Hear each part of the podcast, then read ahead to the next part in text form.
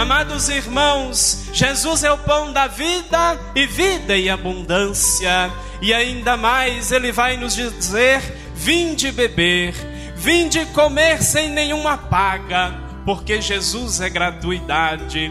Porque Jesus é a totalidade da expressão do amor de Deus. Ele se doa gratuitamente, ele entrega a sua vida gratuitamente, ninguém precisa retirar, ninguém precisa tomar a sua vida.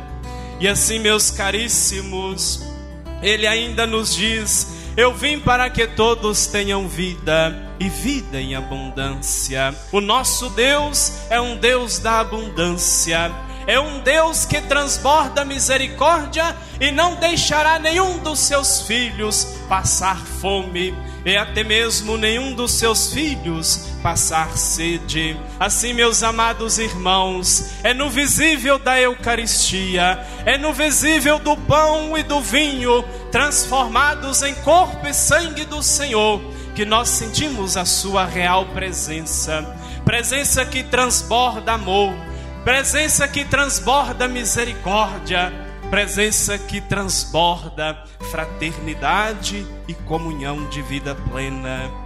Fazer a memória do Cristo requer ação, requer disposição, requer também movimento, requer atitude de nós cristãos.